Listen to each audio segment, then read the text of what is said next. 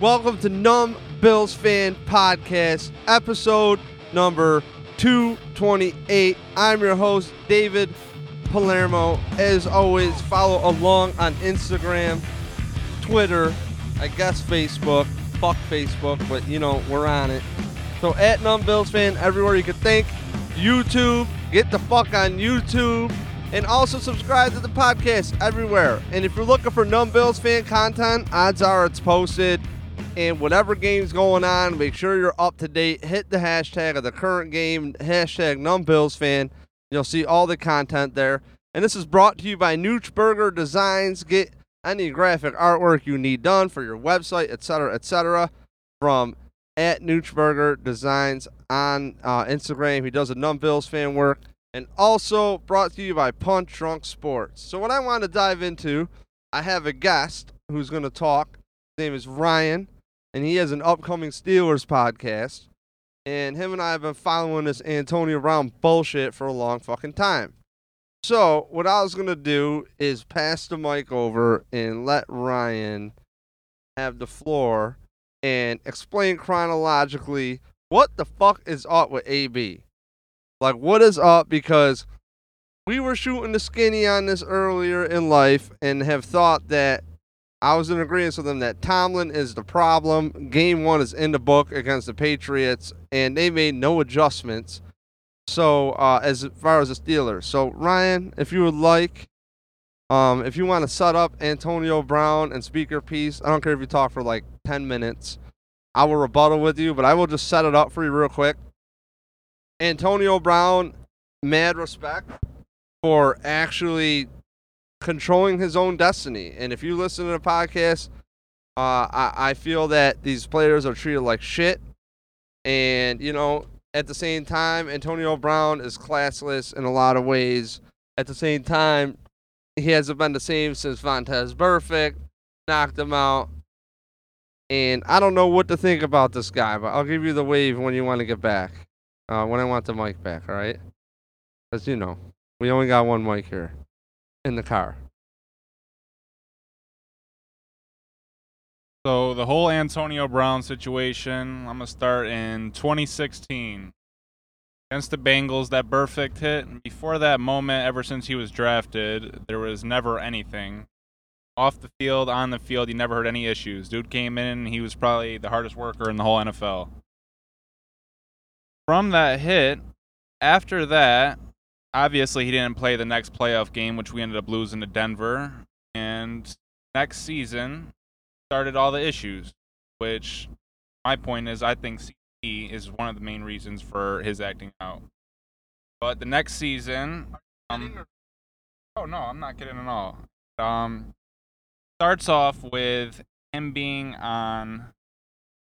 I believe he was in a ho- like a hotel or something, and um, flipped a sofa from off the balcony and almost hit a three-year-old child, killed the kid.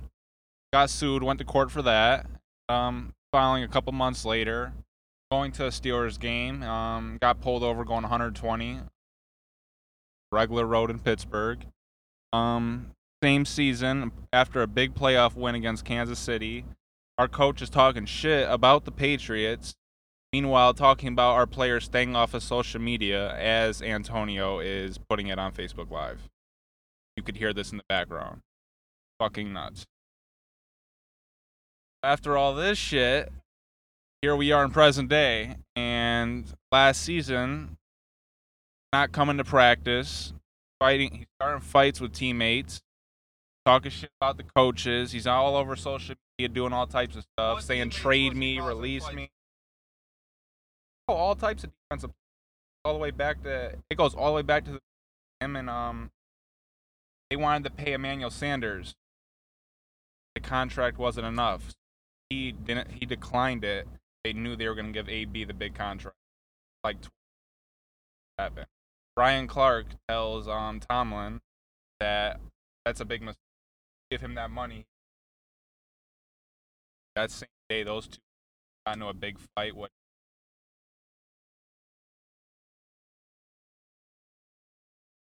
Back and forth.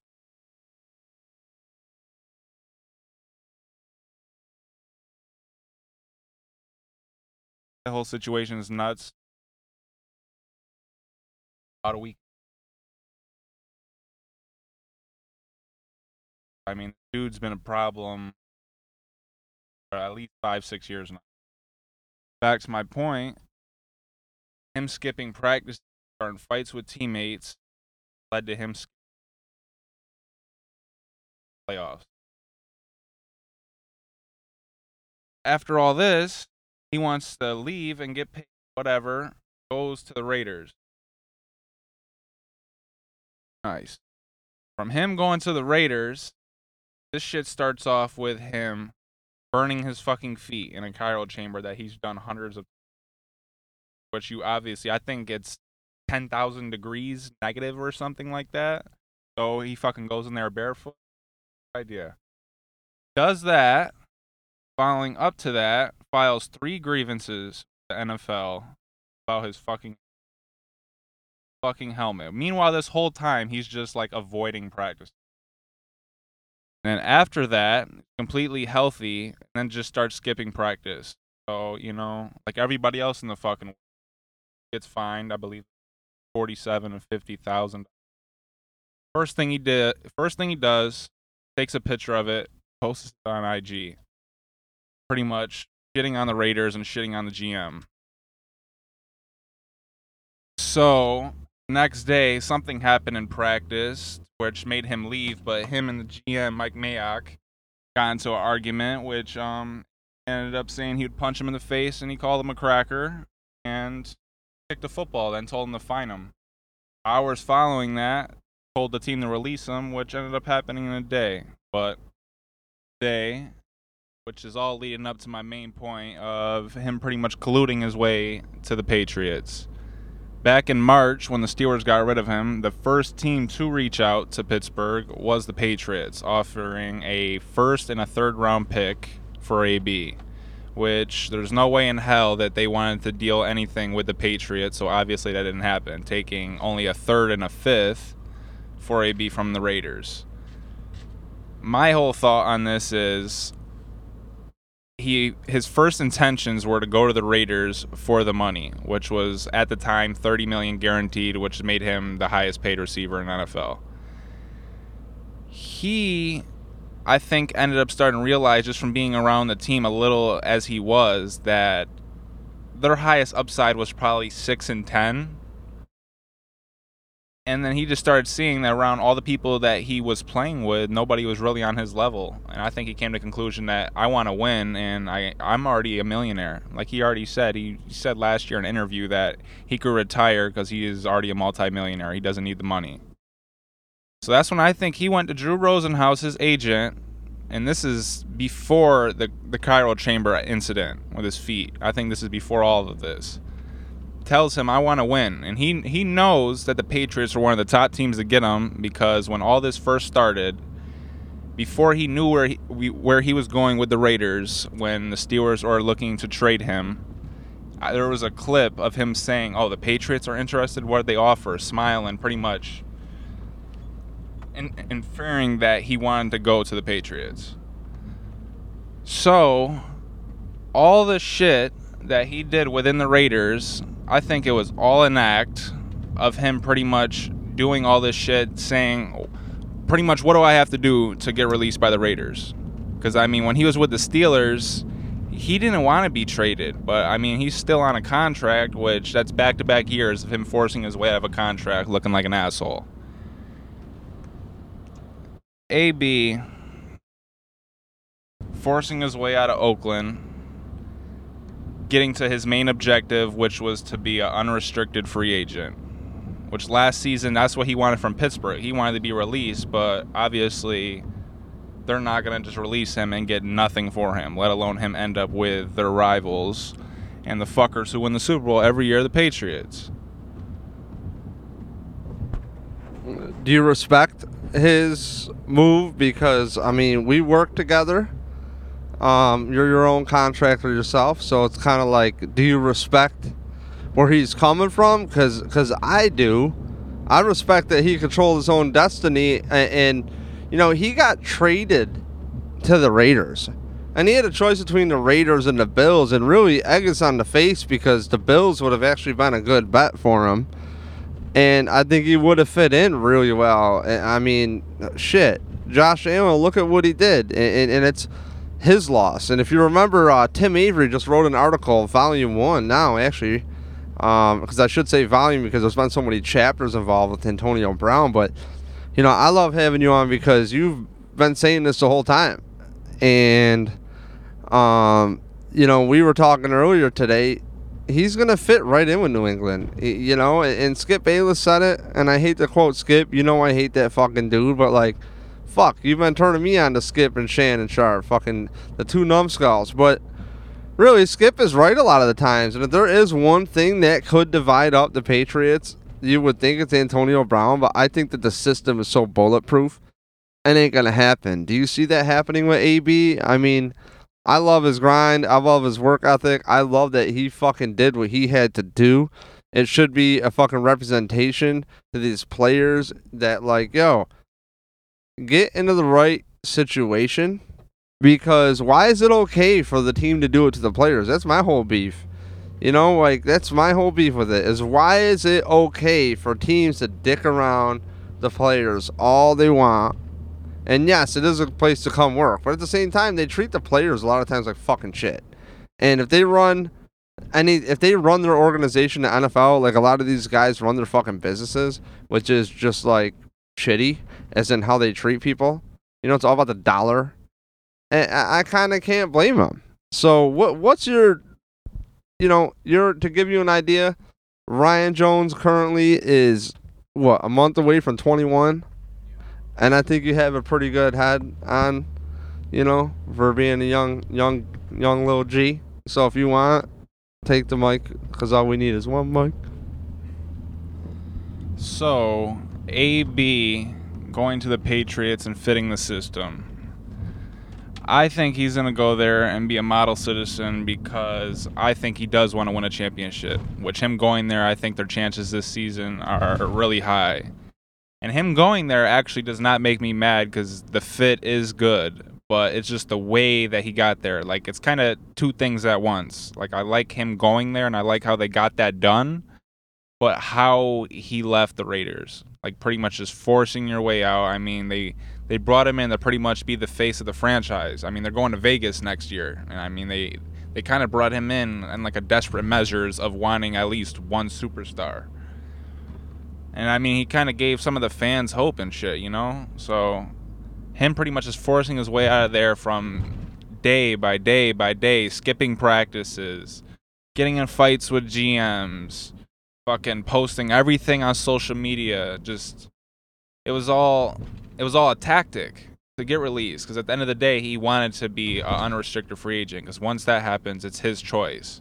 And I said long ago, probably a year and a half, two years ago, somehow this fucking guy will end up on the Patriots. Because, I mean, at the end of the day, what do they play for? They play to win. I mean, once a player like A B who's had multiple big contracts, money isn't necessarily what he's still playing for. Because, like I said, in an interview, I think last year, he said that he could retire right now if he wanted to.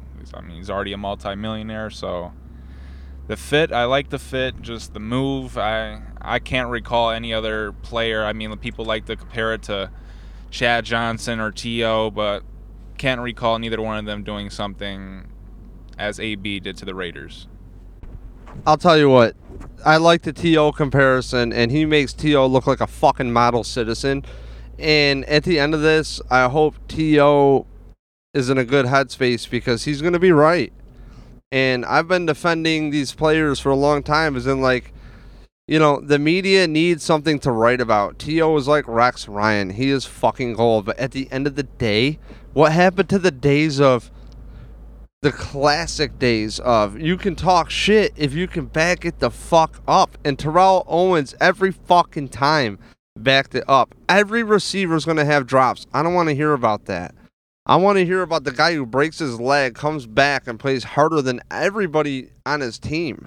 Possibly in a Super Bowl, and he's a wide fucking receiver. How hard can you fucking play? You know, and, and I will never forget that moment with T O. And when he came to the Bills, he was a model citizen. What's he do? He goes to Cincinnati with Ocho, underrated year. Very good year. What, maybe two years there, or was it just one? I can't remember. But point being, Antonio Brown controlled his fucking destiny. He's worked his ass off. And the Steelers, there's a common theme with the fucking Steelers. These receivers don't re-sign. And then there's also a common theme where Ben always does well with pretty much he figures it out. At the same time, Um, you know, if you look at a player Bills fans-wise, if this has a Bills angle, um, you know, look at Richie Incognito. He was out of football, and he healed the fuck up. You know, a lot of these guys heal up, and they, they, they do things with their body. And I feel like, I feel like this dude, Le'Veon Bell, man, like, a whole year off. That's all pissed. So a whole year off, and he comes back fucking healthy. Um, you know, I think that's good for a running back. I think that's good for a lot of players, and we're so used to a, a time schedule here a year, but really, you know, how many people are Adrian Peterson, and who knows what he had to do to get that healthy and, and come back from A C L. So you're on a limited time schedule with these players, systems, coaches, and I think A B knows that. I know. I don't think he wants to end in a career. I agree with you totally. He wants to fucking win. And I can't blame him. You know, he doesn't have any control. So, uh, clearly Drew Rosenhaus read through the fucking fine print. And I don't know. I, I, like, for some reason, really respect it. And it's, like, crazy. It's fucking crazy to think that. But, you know, there's also a funk that comes away from fucking the Steelers organization. What would you have to say about the funk? Because you've been calling, Tomlin's got to go. Tomlin's got to go. Like, you know what I mean? So, do you want to talk on that, Ryan? Tomlin. See, my issue with Tomlin is just he does, like, a lot of little things that a head coach needs to do that he just doesn't do. The main thing that we've lost over the past couple seasons, the culture. Pretty much anybody could do what they want and get away with it, but specifically players as Antonio Brown, because you could say the last few seasons he's been the best player on the team. And as that, he's been allowed to skip practices, even skip games, get in fights with players, say certain things, do things off the field, and never really have a consequence. And never got any suspensions, never really got any fines from the team. And Tomlin's even quoted saying, "We'll put up with it till we can replace it." Pretty much saying that till Antonio Brown's numbers went down, he would deal with whatever he did. And that's public. So, I mean, Antonio Brown himself seen that. So, pretty much led to him being able to do whatever he want. And the team kind of got to the point where it was kind of split apart. Like, the defense was together. Ben was with the linemen. The skill players were kind of by themselves together, like Le'Veon and A B. But Tomlin lost the culture. And, I mean, you could quote him also. His first season, he comes in, he says, "We're going to run the ball. We're going to play Steelers defense. That's what we're going to do." He's done the exact opposite. His whole tenure, our defense has declined almost every season for the past five, six seasons, leaving us with a below fifteenth rated, I'd say, fifteenth to thirty-two rated defense about every season for the past ten years. And last year we led the league in passing, and we threw the ball more than sixty-six percent of the time. Didn't really run the ball, and I mean, last night was the first game against the Patriots, and we're down twenty points, and we're on the half yard line with a first down. We end up kicking a field goal. That just says so much right there. Like, the rushing game, everyone's talking about Connor had a good year. He got injured towards the end of the year and didn't finish out. We came in thirty-first in rushing, and then you lose Antonio Brown and Le'Veon in that same year. All these weapons, everyone's young and shit. And just like that same game last night, you go into halftime at zero to twenty. You would think the game plan or switch up, do something. I mean, he even told the lady that's on the fucking sidelines, "Yep, we're not making any adjustments." Oh, he comes out, he scores three fucking points in the remainder of the game. Least amount of points scored since two thousand three when Big Ben was a rookie. At the time, I would have been five. Tomlin, I think a lot of people kind of overrate him because he's never had a losing season. My opinion, he's always had a top roster, all these fucking players. That's why, man, if Coward never retired, he always had top defenses, so I could not imagine what he would have did with a prime A B, a prime Le'Veon, and a prime Ben. Because for, for God's sakes, we know he would have had a good defense. And, I mean, ever since Troy Polamalu retired, safeties and corners, I mean, they've been really suspect in Pittsburgh. And, I mean, they, I, they've probably spent the past four or five years on first and second round picks trying to fix it, and we're still in the same predicament. The only move they made that was really strong was two, three years ago picking up Joe Hayden, but they need to figure out something. So you have an interesting thought on Troy Polamalu, of how he was treated, and I would love for you to dive in on um, how you think the Steelers in general run. Like, how does their front office work? Because I think they're the king of uh, worried about what you think. We do things things this way. This is how we do it. Talent, talent, talent. No, no, no. We do pay for this. We don't pay for this, and yada. And this broad needs to get, wow, I'm not allowed to say that. This thing needs to get off her fucking cell phone here, because I'm talking to a mic. Yeah, get off the fucking phone. Business. Anyways, so I think fucking Troy Polamalu, man, smart dude. You'd think he'd be around the franchise, he'd be doing whatever. But like you said, I mean, you're known for fucking defense in Pittsburgh, and it ain't happening, you know? So what, what's your thoughts on that stuff? How, break it down. See, Troy, at the end of his tenure, he wanted to stick around. He still wanted to play, but they pretty much told him that they weren't going to give him a contract and he couldn't play on the team. And they pretty much told him he would have to find a new team or retire. And Troy never wanted to play for another franchise. He just wanted to play for Pittsburgh. So, I don't know, he kind of felt betrayal there. So, like, ever since then, he's in no talks with really any of the players, any of the faculty, G M, owner. He doesn't talk to nobody, doesn't come to games, doesn't come to any of the things that they have. And, I mean, them getting rid of Dick LeBeau, I mean, that was also kind of the start of it. Because, I mean, he had that that defense for, what, thirty years? And ever since they got rid of him, I feel like Tomlin did that because he's a defensive coach. It's funny because he is a secondaries coach, a corners coach, which has been the worst part of the team for more than five years now. But always drafts in the first two rounds that position, either corner or safety, and it hasn't worked out for us. That was Ryan, Ryan Jones. And, um, you know, I got to say, he's a pretty knowledgeable guy. And uh, I've had a lot of football conversations with Ryan over the last couple of years here. And, man, he's really knowledgeable, young kid. He's got a good outlook. He likes nineties basketball, nineties hip-hop. I can't. I think he does like nineties hip hop. But, you know, I could talk to him about some, you know, basketball, talking about whatever. Bill's good at it. So it was nice to get some insight um, from Ryan there. Ryan has a Steelers podcast coming up soon. We're getting the artwork together, have some ideas are floating around. Got to shoot him the Neuchberger. Um, he's been on notice. And uh, just got to tie up some loose ends here.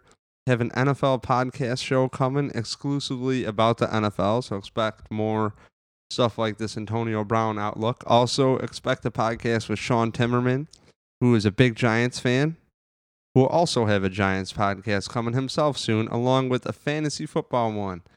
So stay tuned to the Numb Bills Fan channel, we'll call it for now. And um I'll be in touch. I've been your host, David Palermo. Loved having Ryan on again to talk Steelers. And what's the outlook with Antonio Brown? A lot of respect to get this man's thoughts out there. So, um, as always, if you've been following along on, on Numb Bills Fan Instagram, I did a pregame, a halftime thing, a postgame. And during the week, the news breaks, I've been just setting my phone up in the car, whipping the shit and driving and talking mad shit and having a blast about it. So, Um, I, I hope you enjoyed this podcast. The levels are a little up and down here, trying to get Ryan in the hopper, learn how to use the mic. I'm also driving. He's right. He's right next to me, trying to figure it out. And uh, I felt like we did all right. So any feedback, welcome. And uh, if you want, find Ryan on uh, Instagram. I'm gonna tag him if you're on that Instagram at Ski Jones four twenty. So stay tuned for uh, a new podcast coming from Ryan, and I can't wait to dive in. So probably going to be called the Steel City Football Podcast. So stay tuned to that. And as always, brought to you by Punch Drunk Sports. Can't say enough about that podcast. The best sports podcast, not about sports. And um, calling it how it is. Sometimes wrong. Of course, everybody is. But good times is always afoot. And uh, again, check out Neuchberger Designs. You need anything made, you go to him. You want a band, you need a design, you hit him up. He lays it out. You got an artist, you got work you get scanned in. You need somebody to lay it out. Lay it out. Make a logo for your business. That's Nooch. Rob, the very most professional dude ever as far as an artist is concerned. Love him. Rob Antonucci, good old friend and supporter. And don't forget Tim Avery, another music friend of mine. Uh, great dude. Went to college for, you know, writing and shit. Has written in the city paper, reviews on music over the years. So I can't. This kid emails me. This kid, Tim Avery, a year or two older than me. He emails me an article that's turn fucking key. I have nothing to worry about with him. It, it, it just comes out mint. Nothing to worry about. He wrote again on this Antonio Brown Volume one type shit. So as always, thank you for tuning in. Subscribe everywhere. And please tell your friends. If you enjoy it, leave a five-star rating on iTunes, wherever you le- have your podcast. Please. Love the feedback. And as always, your host, David J. Palermo. Take care. Stay tuned for a podcast coming very soon, previewing the Bills, the Giants. Can't wait. And hoping to get C J on, talk about some A F C East. C J from Jets Factor. See ya.